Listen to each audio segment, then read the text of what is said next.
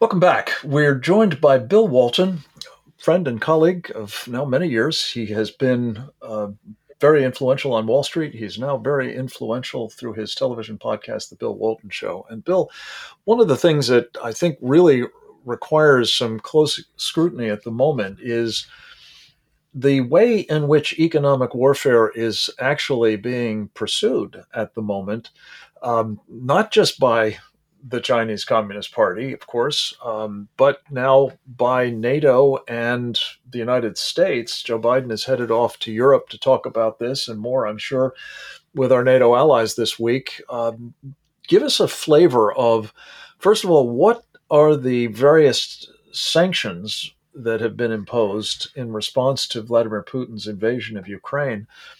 Doing to the Russian economy, to its currency, uh, and potentially to you know how the world's economic system operates. Well, it's had a the, the economic sanctions by the EU in particular have, have been a real crushing blow on most of the China or most of the Russian economy.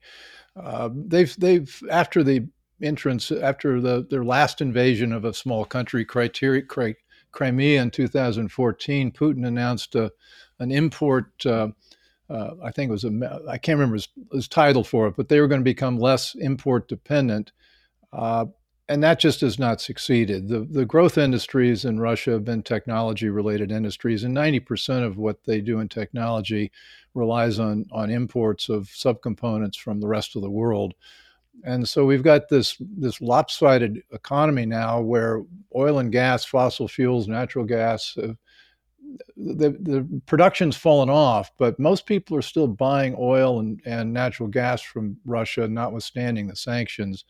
Uh, the rest of the country, though, is really uh, problematic. You can't even get pet food in, in Russia. And the question for Putin is how long will the Russian people put up with this? It's already since 2014, GDP per person has fallen almost 10%, while the rest of uh, Europe has grown by about 10%. So they're, they're declining rapidly in relation to other European countries. Uh, and it's uh, beginning to create some, some unrest. Uh, whether that puts pressure on Putin to wrap this up quickly remains to be seen. Uh, Bill, to the extent that we have seen um, people continuing to buy Russian energy, um, it's particularly noteworthy that uh, the Indians have done a deal with Putin that not only will involve uh, large amounts of natural gas, I believe, and oil coming from Russia to India in violation of the sanctions, but also that uh, the deal's denominated in rupees. Um, the Russians are taking rupees instead of uh, petrodollars, as they're called. Um, talk about that, would you? And and also about Saudi Arabia and uh, what they're doing with the Chinese of a similar. Frank, what's happening in the Russian economy is a sideshow. I mean, it's already per capita six. They rank 68 in the world now, and and they're already they've been suffering for a long time. The headline here is that what the Biden administration has done with its desire to shut down the fossil fuel industry in the United States has led a to Putin feeling aggressive about going into Ukraine but it's also making uh, people, countries all over the world decide, well, maybe they don't want to rely on the dollar, to, the petrodollar, to, to buy their oil with. And as you mentioned, China is already talking with Saudi Arabia about buying its oil in uh, yuan. Now, that's about 6 million barrels, and, and China imports about, I think, 25% of the of their oil from Saudi Arabia already. I may have that number jarbled a bit. I'll, i can come back to you on it, but it's a lot. And if they switch to uh, as opposed to dollars, that's a big change. With India buying oil from Russia in rupees, that's another change. And what's happening, people, even African com- countries are thinking, well, maybe we need to create a currency block to buy our oil in something other than dollars. Uh, India, Pakistan, Russia have already, I'm sorry, it's India, Russia and China have already been talking about a currency block to trade and to trade oil in, and So the, the big risk here is that the United States is could lose its status as the world's the dollar could lose its status as the world's reserve currency. And if that happens, our $30 trillion in deficits, our two or three trillion dollar annual deficits, all that becomes much, much more problematic because it's unclear how we would finance it. So these these these people are, are, are tempting the fates here with all this climate insanity uh, that's not only making us dependent on the world for um, our oil and gas, or at least some of it, but the, the reserve currency for me is the very, very big, big issue here. And it's unclear how this is going to unfold. Unfortunately, I don't see a lot of grown-ups in the uh, Biden administration or, or, or, or wise people, including Janet Yellen or Jay Powell, who seem to be capable of doing much about it. Well, first of all, they're not doing anything about the climate change agenda other than intensifying it. Of course, that's the policy of the Biden administration. But, but to your larger point, Bill, um, they seem to be so sanguine about the immutability of the dollar as the reserve currency of the world that they can't be bothered um, stopping, for example, the printing presses uh, from continuing to generate more and more dollars worth less and less, which I think is at the heart of this problem. Um, as is, of course, sort of responses to the SWIFT decision and uh, other economic sanctions uh, that you know rely heavily on you know the dollar's preeminence. So, uh, Bill, do you see an alternative? You mentioned regional arrangements, but is there really emerging now an, uh, a workable alternative to the dollar? Do you think? And if so, wouldn't that catalyze very quickly this kind of uh, replacement?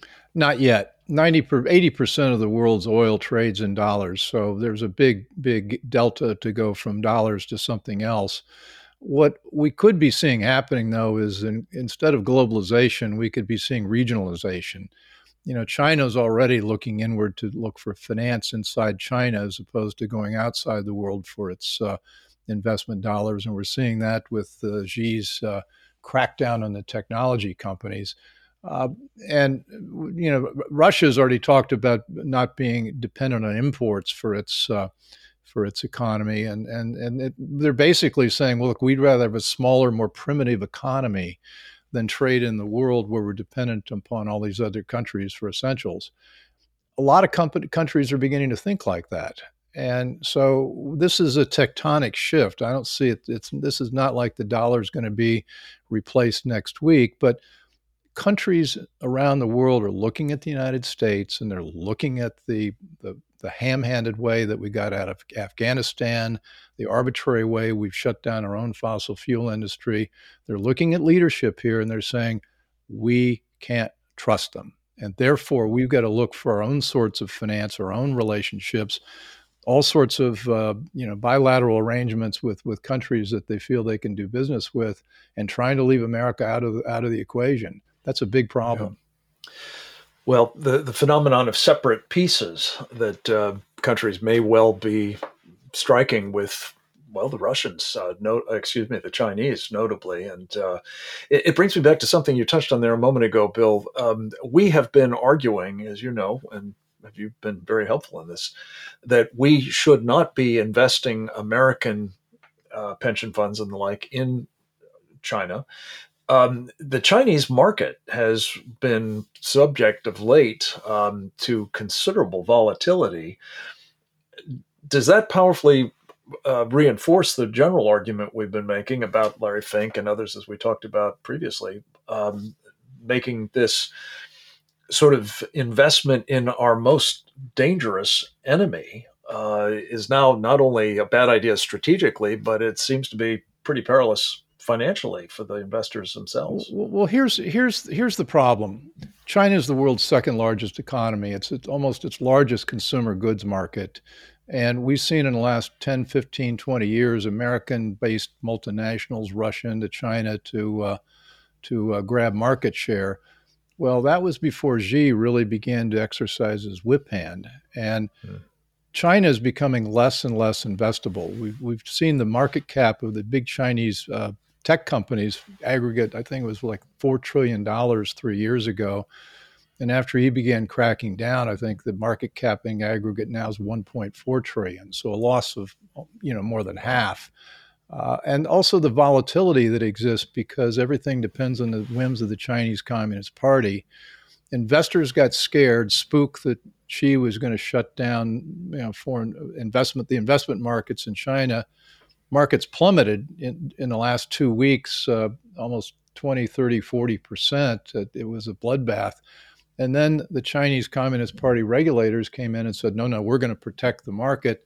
And all of a sudden, the, the, the, the prices whip back up to where they are about where they were two weeks ago. Now, you could breathe a sigh of relief. I wouldn't what this says is that you can't depend on market fundamentals to determine whether your investment dollars are going to be safe. It'll depend on Amen. whether the Chinese Communist Party wants to protect your particular investment. That's not a bet I would make, and I don't think it's a bet anyone should make. Yeah. Most especially people who are betting with your money without really your knowledge or uh, desire for them to be doing so.